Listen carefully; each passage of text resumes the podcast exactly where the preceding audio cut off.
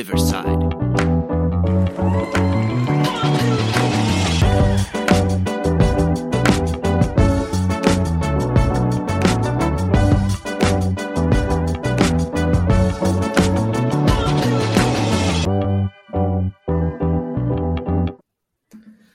What's going on, everybody? Welcome back to the Backside Ground Balls podcast. I'm here today on a Tuesday afternoon. I'm going to come to you live by myself here today because one of the things that we would like to dip our toes in a little bit is some college baseball coverage uh, specifically at the Division One level. We have no problem covering Division Two and Division Three, as you've known, uh, considering we've had both Tom Riley at Goldey-Beacom and Brian Tarasani at Arcadia on the podcast but specifically we do want to do a little bit of division one baseball coverage. So i'm going to come to you with a short episode here today. Dan will be on a couple times when we do these episodes and hopefully we'll be coming to you at least weekly to recap the weekend and and just talk about broad pictures of division one college baseball. It's something that obviously I'm passionate about. It's something that Dan's passionate about. We can definitely get Colin's perspective on here at any given day. So um, we feel like we could definitely bring a different perspective, and we're going to have some guests on from the college game across the Division One level. So uh, it'll be a nice little episode that we can get out once a week. That should be like 20 to 30 minutes, just recapping the college baseball weekend, what we saw, if there were any games that we went to and just cover some topics on college baseball, which is obviously, like I said, something that we're p- passionate about. So coming out of weekend, weekend number one, uh, we're entering midweek of this week. I will actually be at the Campbell East Carolina game tonight, which I'm super excited about. It's a beautiful day here in Buies Creek, Lillington, North Carolina, and it's going to be 74 and, and some really good baseball between two, what I would deem top 25 teams. East Carolina is a top 10 team currently. Campbell is not in the top 25. They're on the outside looking out in, the, in that 25 to 30 range. But one of the things that stood out to me, and this is as a college football fan specifically, the uselessness of preseason rankings, right? I saw so many people on social media arguing about how's Tennessee here? How's this team not higher? Preseason rankings are just content fodder. Let's call it what it is content fodder. And I think that's a fair way to put it. It's just a way to fill time. It's a guesswork. You don't know who's what injuries are going to creep up. You don't know how teams are actually going to perform. So when you see these updated rankings, and I'm going to give you who I think is my top 10 in order from what I've seen. And obviously, I'm one person. So the reality of it is I didn't see every team play. I didn't see all the teams in my top 10. I'm going a little bit off of knowledge and a little bit off of past and then a little bit off of what I've seen. So that's pretty much what preseason rankings are because they've never played. So just understand that don't get all bent out of shape because Tennessee's too high in my rankings or TCU's too low, whatever it would be. I don't even know what complaints people would have, but um, of course, there's always going to be debate in everything that we do. So we'll rattle off my top 10 here and, and then I'll kind of get into a couple of the teams. I'm not going to cover all 10 and why, but a couple teams and what I saw this weekend that, that kind of led me to these teams. So LSU's coming in at number one, Stanford at number two, Wake Forest, our brethren, Colin Palouse here is going to be number three. I'm really impressed with what they showed this weekend. And I know it wasn't against the best competition, but there, there's definitely something to be said for the talent on that roster. Florida at number four, Louisville at five, Vanderbilt, they had a good weekend against some ranked opponents at six. Tennessee, yep, Tennessee's probably too high in your mind on my list at seven, TCU at eight, Arkansas at nine, and Ole Miss at 10. I saw Ole Miss play Delaware this weekend, watched a little bit of the game. Hunter Elliott looked really, looked really sharp. That lineup's really good and deep. It'll be interesting to see how they, how they respond to the national championship from last year, but the team looks very formidable. Arkansas has a billion guys that throw 100 miles per hour, so their pitching staff is going to be loaded this year with our you know, our podcast love Matt Hobbs as the pitching coach. So those are definitely two teams to to keep an eye on in, in the SEC. Obviously, there's a ton of SEC love there, not so much ACC as much. But you know the t- the SEC has some of the best baseball in the country, so you got to give credit where credit's due. Uh, the first team we'll talk about here is LSU. Um, I don't know if any of y'all saw this, but Paul Skenes is an absolute stud. Not to mention the fact that he rakes. Um, there's questions of whether he's going to be better as a pitcher or a hitter at the next level. I haven't come around to figuring out which one of those I believe. Um, but what he showed on the mound this weekend was 97 to 99 with an absolute hammer slider. He had 12 punch outs in six innings. This is a guy who transferred to LSU from Air Force, which is such an interesting transition. And he was lighting the world on fire at Air Force. Um, obviously saw a future in baseball, whereas if he went to Air Force, he'd obviously has have his time in the military. So he wanted to pursue his career, which who could blame him? Um, but when you step on the mound and you show 97 and 99 with an absolute hammer of a slider, I think the fastball was more sink than life. So it's kind of going to be a more ground ball contact pitch. Obviously, pitching against Western Michigan's a little bit pitch different than pitching against the Tennessees of the world. So we'll see how truly elite his fastball is when we get into SEC play. But for 12 strikeouts in six innings, you definitely can't complain LSU's lineup, of course, that's kind of what they've been built on the last couple years, and we'll get back into the rotation, but um, definitely want to cover their lineup. You have Dylan Crews, who's potential number one overall pick. Him and Chase Dollander are going to go back and forth this whole year. Tommy White, who transferred from NC State, he was out with an injury from a shoulder injury, um, and that's worrisome because he's obviously going to be one of their focal points. Jordan Thompson had a home run. Gavin Dugas had a huge weekend.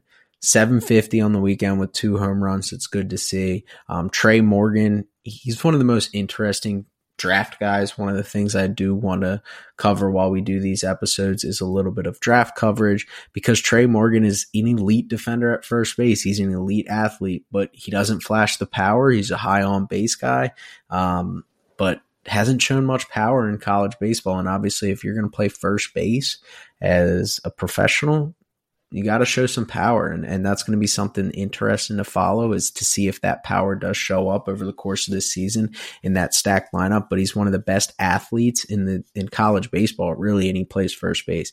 It's very reminiscent of evan white who played at kentucky played first base at Kentucky, was moved to the outfield for a little bit with the Texas Rangers. They dabbled and everybody believed he could play center field. I think a lot of people feel the same way about Trey Morgan, what more likely to play a corner, but it'll be interesting to see if his power does show up and if it improves his draft stock. And Jared Jones had a huge weekend as a freshman. It's really tough to see freshmen step in, but happens more and more recently, especially with the shortened draft. More talented guys are getting on the campus, and especially when you have schools like LSU and Vanderbilt. And maybe this will be a topic that we definitely cover um, on one of these college baseball episodes. But the guys that choose to go to college because the player development and the lifestyle might be just as good as you're going to get in A ball or double A and, and trying to work your way through the minors, plus with name, image, and likeness. Can't imagine how that's going to change college baseball, how many guys want to come to campus, how many schools are willing to get you know high caliber seniors in on campus that that might have been entering the draft. And for the rotation, I one of the things that stood out to me is is you had Christian Little, who is the Vanderbilt transfer, who's one of the best college arms to make it to campus last year. Went to Vanderbilt and now transferred to, to LSU for his sophomore year. He was out of the pen, um, so he's probably going to be pitching in the midweek. I would guess. I don't know. It's interesting to see he came out of the pen and did not pitch lined up for the midweek. But uh, Thatcher Hurd, who's a UCLA transfer, do you guys notice anything here? A lot of transfers for this LSU roster, a lot of loaded, really good players transferring in and making an impact, you know, hopefully right away. And Thatcher Hurd pitched out of the rotation at a really good pitching school at UCLA. He did not pitch this weekend either. So they're what they showed this weekend isn't exactly what they're going to be showing come SEC play. Um, they lost Grant Taylor to a torn UCL. He's going to need Tommy John surgery, but he will be back next year. Um, so that hurts their rotation. But Ty Floyd, who did not start, Chase Shores, a freshman, started on Sunday. Ty Floyd came out of the pen, uh, pitched really well. He's a guy who got run for them late in the season last year. So it'll be interesting to see if he slots into that Sunday role and maybe they move the freshman out into the week midweek week rotation. And then you have Riley Cooper, who pitched really well on top of Skenes with five and a third and seven Ks. you know, again, all of this is to pre- preface that we have to wait until SEC play to see exactly how good this team is. But talent wise and on paper, it's working. This is a team that's going to be more talented than pretty much every team they play through the course of the year. If they ran all the way to Omaha off this off talent alone, nobody would be surprised. And and that's one thing to keep in mind. They have a little bit of a tougher test this coming weekend. We'll see Paul Skenes pitch Friday night against Kansas State. They got Iowa on Saturday, um, and I do not know off top of my head who they're playing on Sunday. So uh, it'll be interesting to see how they handle a little bit more of a tougher competition than Western Michigan. Um, but definitely coming out of the weekend, this LSU team, there's no no doubt about it. They are actually loaded and they're going to be a team to to watch every weekend and, and especially when they get into SEC play. Another team I got to lay some eyes on was Stanford. Uh, one of the most impressive things to me was just their lineup and the depth of their lineup. You got a guy in Drew Bowser who is an absolute study, had two home runs over the weekend, hitting in the six hole on Sunday that's just tough to beat, right? Like when you have a guy who is high as highly regarded as Drew Bowser is in your six hole, that just shows your depth and your capabilities of your lineup. Six out of the eight in the starting lineup, I believe it, that was what was said on the, the broadcast are preseason Golden Spikes Award nominees. So just to put into perspective how many talented guys are just on that roster is just unreal. Tommy Troy is a top draft guy to keep an eye on. Braden Montgomery, Owen Cobb, Malcolm Moore as a freshman had three home runs on the weekend. It's just a deep lineup that's going to give the Pac 12, which is obviously known for its crater parks, but they do have some high elevation, some short porches that you can definitely hit in. But, you know, it's a lot of cold weather baseball early in that year, but this is a lineup that's going to give a lot of pitchers fit fits out west. Um, their rotation is not as good as you would imagine with a normal Stanford pitching rotation. Quinn Matthews, who came back for his senior year, pitched really well on Friday night. Uh, he went five innings, two earned, six Ks. So obviously that's going to be a guy who's going to head their rotation for for the majority of the year. Um, their Saturday guy Drew Dowd, who's an upperclassman as well, a junior. He did he only did okay with four and a third, two earned, and three Ks. So um, it'll be interesting to see how that rotation kind of take shape. Stanford, to me, obviously, they're a West Coast team. So, you know, unless you're a late night person, you're probably not paying much attention to them. They kind of just creep up on you. And next thing you know, they're in the top 10 for the whole year. So if you're not paying attention to them, they're going to continue to be in the top 10. They're going to probably be in the top 10 all year. It's just a really good baseball club, really deep. Um, I would like to see better, them be better on the mound to, to kind of put my faith in them a little bit more. But with that lineup, they're going to compete in every weekend. They're going to score runs on any arm.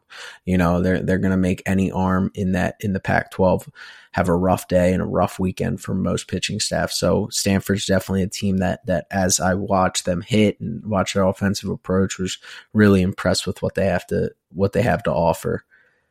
Wake Forest, as I said, our, our good friend Colin Palouse, our, our co-host on this podcast, he's he reminisces all the time on that 2017 group, and this team's got a lot of that feel to it, right? That 2017 group, they they ran into a buzzsaw in Florida in the super regional. Obviously, we've talked about Colin pitching in those super regionals as a true freshman, but you know, they ran into a very good pitching staff in Brady Singer, Jackson Kowar, um, and that group, Alec Faedo pitched that weekend too. So that was obviously one of the best Florida teams that pretty much anybody's ever seen one of the, that rotation. Dane Dunning was pitching out of the pen at that point and he made it to the big leagues with the White Sox. Um, and he was a first round pick by the Nationals. So to put into perspective of, of what that 2017 team could have accomplished is to say that this team's pretty close. I mean, I know Youngstown State and Illinois, Illinois was voted fourth in the preseason coaches poll. So not exactly the, the class of the Big Ten, but really good program, above average program, um, for them to come down and, and kind of just handle their business. Uh, obviously Wake Forest went 4 0. They pitched to a 1 5 5.59 ERA as a group. Rhett Lowder, the reigning ACC pitcher of the year, is arguably one of the best arms in college baseball. Obviously, my love affection goes to Chase Dollander and what he has to offer, but Rhett Lowder is not much further off of him. He has an elite changeup that's able to keep hitters off balance with a mid 90s, mid to upper 90s fastball. He looked spectacular. He went five innings, 10 Ks, you know, just dominating hitters on Illinois. Seth Keener, uh, he is a younger arm there, and he went five innings, one hit with eight Ks. Sean Sullivan was lethal out of the pen. He had one save. He went four innings, 10 Ks, zero earned. Josh Hartle went five innings, one earned, and eight Ks. And this is all without top draft prospect Teddy McGraw. Teddy McGraw is a guy who throws upper 90s, uh, just elite stuff. And you combine Teddy McGraw and Rhett Lowder, you have arguably the best one-two punch in the ACC.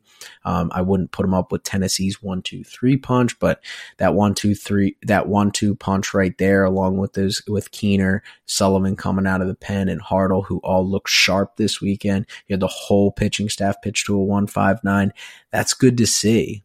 Wake Forest on the offensive side, it's what they do. They rake. They hit 13 home runs on the weekend, and that's before it's hitting season, right? We talk about it all the time. I know it was warm down here in North Carolina, but usually you start to see the home runs go up when uh, when the weather gets nice. Wake just showed up this past weekend and hit 13. And again, I preface the fact of it's not the best competition. They didn't roll into SEC country and do it against one of the top teams in the country. But you have Nick Kurtz and Adam Cecere hit four home runs each. I mean, have yourself a weekend. You had more home runs this weekend than some guys have in careers, myself included. So, you know, those are guys to, keep an eye on. There's the whole lineup breaks from top to bottom. They all rake. That ballpark is definitely hitter friendly, specifically right handed hitter friendly. Wake does a phenomenal job in their player development with their hitters. We've seen it for years. It, really comes down to their pitching.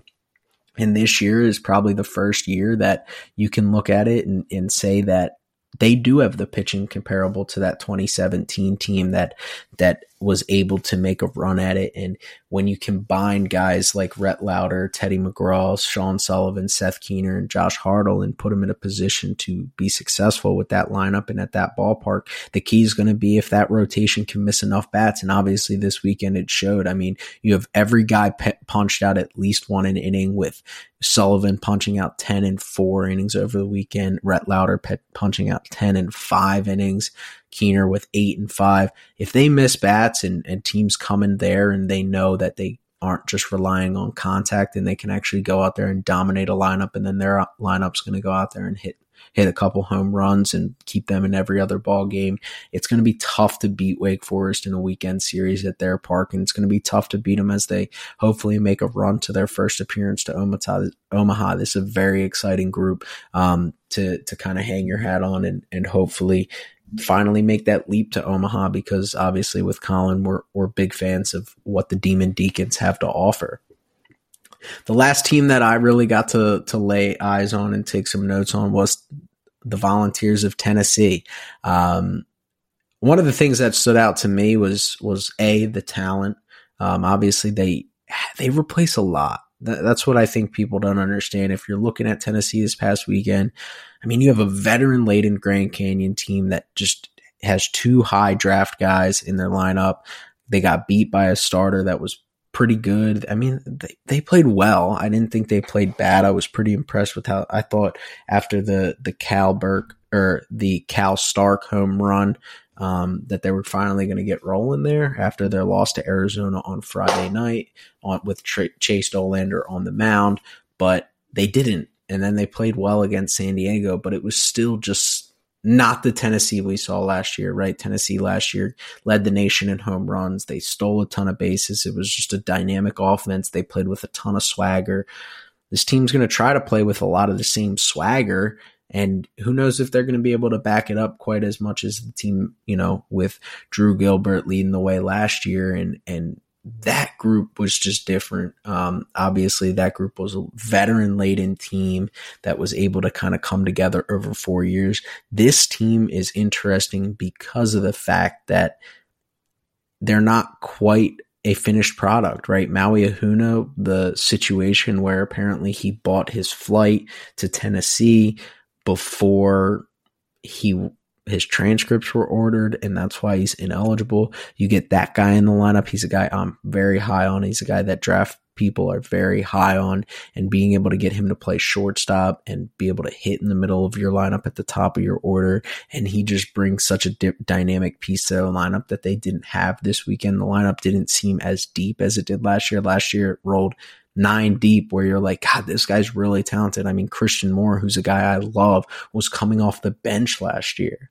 And when you combine all those things, it starts to put into perspective just how talented that group was last year.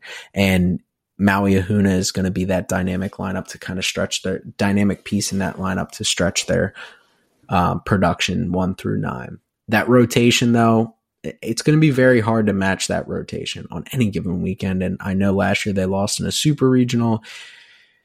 And it was came as a surprise to me. I thought with the rotation they were rolling out there last year that it would be hard to beat even in regional settings, especially when you're playing three game series. But Dollander is a true number one in MLB landscape. It's not just in college baseball. Oh, he's a Friday night guy. No, this is a guy who's going to pitch as a number one potentially in the big leagues. And he struggled a little bit this weekend, but he still had seven punch outs in four and two thirds and only gave up two runs. If that's your bad outing, pretty comfortable with you what you have to offer against an, a solid Arizona team um, who probably came out fired up. You know, when one of the hardest things in college baseball is to have a target on your back and to be able to respond, right? Tennessee put the put themselves on the map last year with such a good year and they probably pissed a lot of people off to be quite frank with you. And you're going to get everybody's best. You, nobody's going to show up and just let you play your game, let you do your thing, and, and you're going to scare them away. Everybody's going to bring their best baseball. You could tell Grand Canyon, that place was packed out on Saturday night for Chase Burns outing. Chase Burns, I thought when he was cons- when he was locked in and consistent, it, he was sharp. Very sharp, and, and he's a stud. Obviously, stuff wise, he was a high draft guy coming out of high school. Pitched really well last year, but when he loses it, he loses it completely. And I know that's that's the prototypical young arm. You shouldn't be surprised that that guy has a, you know, kind of the high peaks and, and the low valleys, but you know, when he is on and when he's locked in and when he's throwing his off speed for strikes and he's pounding the strikes and he's getting his fastball elevated, he's dominant and he's going to dominate any team. It doesn't matter. The LSUs of the world, the Ole Misses of the world, these great lineups, he's going to pitch well. But when he loses it, he loses it quick. And that's kind of what happened. He only, he had the same exact stat line as Dollander. It was four and two thirds, two earned runs, seven Ks. But it was a sandwich of okay, kind of settle into your season, dominant, and you're like, this guy's going to go six strong and punch out 10 and then hit a wall and then it was he's out of the game and and you would have liked to get more length out of him. Then drew beam on sunday he looked ex- extremely sharp. He pitched a lot out of the rotation last year as a true freshman and people didn't really expect him to pitch out of the out of the rotation last year uh, because they had so much talent on that group but he looked extremely sharp going six innings against san diego and striking out six with no walks. That's what drew beam is. He's kind of the the polar opposite of chase burns. He's going to give you exactly what you expect on a week week to week basis. He does get swings and misses, but not at such an elite rate that it's overwhelming and, and lineups have to, you know, just kind of scratch and claw to put any balls in play. But, you know, he's going to throw you strikes. He's not going to give them free passes, which I think is what this team needs, especially with Burns on Saturday. You know, if Burns goes out there and lays an egg, which I don't. I think he should lay less eggs this year than last year. I know he didn't. He didn't lay many eggs last year, but you know, as he grows, as he matures, hopefully he'll start settling in. And then you have your true number one in Dollander. That rotation right there is going to keep them in any game. And I know we're going to talk about the lineup a little bit, but and where they need to go. But it's impressive to have that group of guys. Obviously, they have guys in the pen that have experience. They have guys in the pen that that throw smoke that are really good. Coach Anderson does a great job with the pitchers. Coach Vitello's a pitching guy, so you know they're going to develop arms. And with those three on the rotation, it's going to keep you in any game. I mean, it's the age old adage of pitching and defense wins you games. Well, it doesn't necessarily win you games without scoring runs because if you don't score, you can't win, but it definitely keeps you in every game that, that you could possibly imagine. And for their offense, again, I, I kind of already went into it, but we definitely take for granted how good their offense was last year. Um, you lose guys and, and you have to replace them. It, it takes time, right? This is a group that Coach Vitello, they were talking about it on the broadcast. It's going to take a little bit of time for them to come into their own, to for them to find out what works for them. And it, it's a group that I was really impressed with. Cal Stark, who's a dra- who's a JUCO transfer. Obviously, had a home run, so of course you're impressed with that guy. But I love the way he swings the bat. I love the offense's approach on heaters to begin with. It's just fun to watch a team that just takes absolute hacks on fastballs, and a lot of the SEC teams do a really good job of that because their their offensive development's just so good at that level, and those guys are so talented. But just to see guys that were just turning and burning on heaters and just trying to take advantage of of mistakes, and you know, it's an offense that last year they took advantage of a lot of mistakes. Um, it's going to take this younger group a little bit more time to get accustomed to being able to take advantage of middle cut heaters to fastballs and predictable counts, just all the things that that come with truly being elite offense. Christian Moore, he's my favorite player on the team. He has so much swagger and he's just a ball player. I remember watching him last year, um, kid from New York, from Brooklyn, and and just coming out and just taking absolute hacks. Um, and you know that it, for anybody that knows me, that just fires me up. Anybody takes an absolute hack on a fastball. I didn't think he looked comfortable in the box. I think his swings were a little off. Well, how good is Christian Moore? He had four hits and a homer on the weekend on a weekend that I didn't think he looked great. So that shows how talented that guy can be, that he's just a walking, you know, he could run into a baseball at any moment and have a three for four with a homer day. He can also steal some bases. He's an exciting player and he, he's really going to bring that dynamic part of that offense. Blake Burke, he had a huge bomb against San Diego that went halfway up the the berm at Sloan Park. Um, you know, it was impressive to see a guy go oppo like that, and, and he's going to be a dynamic piece of that lineup.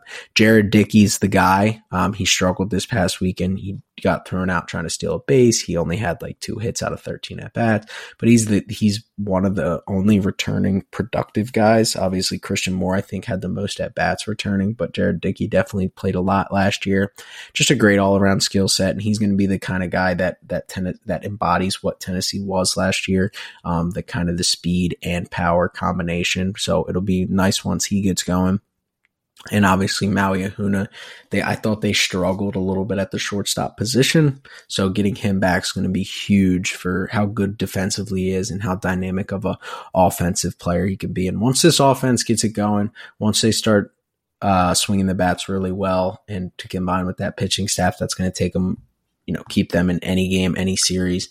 This is going to be a team that's going to compete for Omaha. And I know they went one and two this weekend. I know a lot of people feel like they shouldn't be in the top ten, but there's no doubt that this team is a top 10 caliber team, even after going one and two this weekend against good teams. I mean, Grand Canyon's a really good team. They're the reigning, ma- the WAC champions. They have a two potential early draft picks, one in, um, who barely ever strikes out in Jacob Wilson.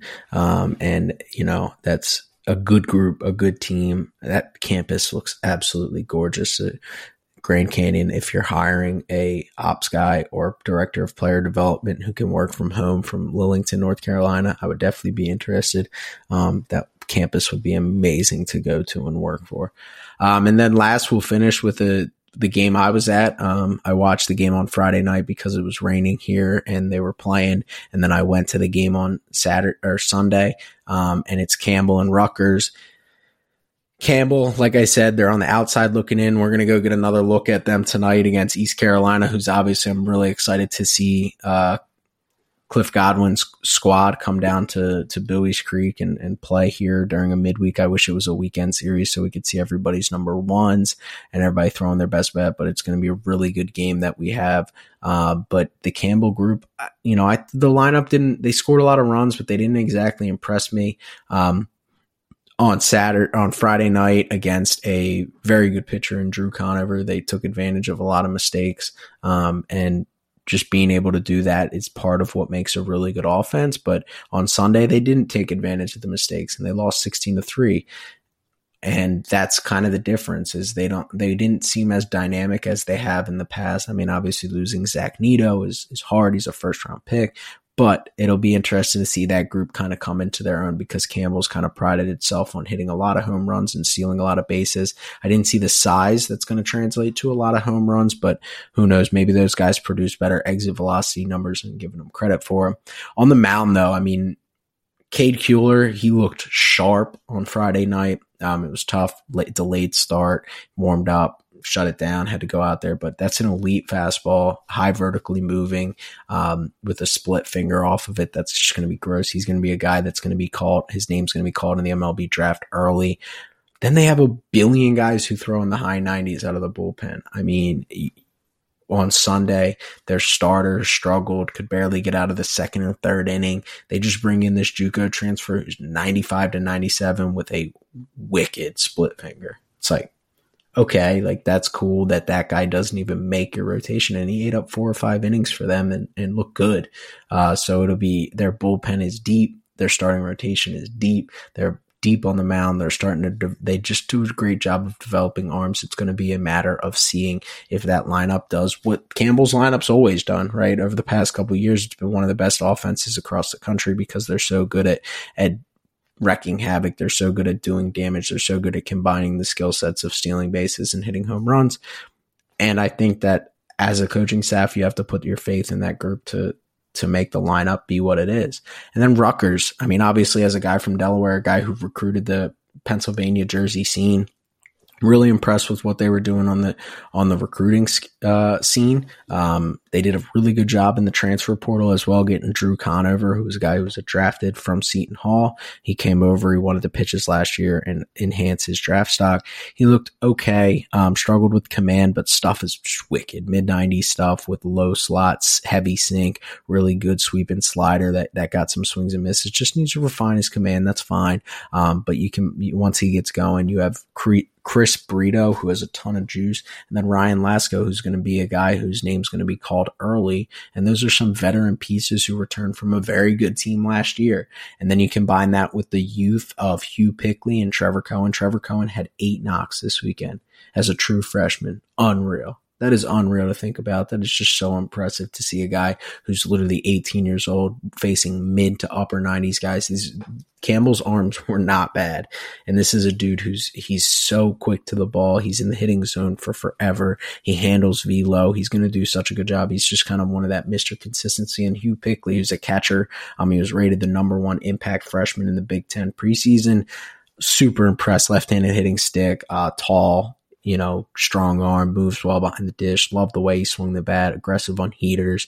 Guy who got drafted and chose to go to Rutgers. He's out of Ontario. Um, it'll be super exciting to to see what that group can do. Super impressed with what Rutgers has. They just have talent. I mean, New Jersey is a talent rich state. For them to start to dominate the state is the most important thing. It seems like they're doing a great job over there, and and it's very impressive. And it'll be fun to see what they're able to accomplish in the Big Ten. But that's all I got for this week on, on the college baseball episode. We're going to be coming to you guys again, probably twice this week with a couple of guests.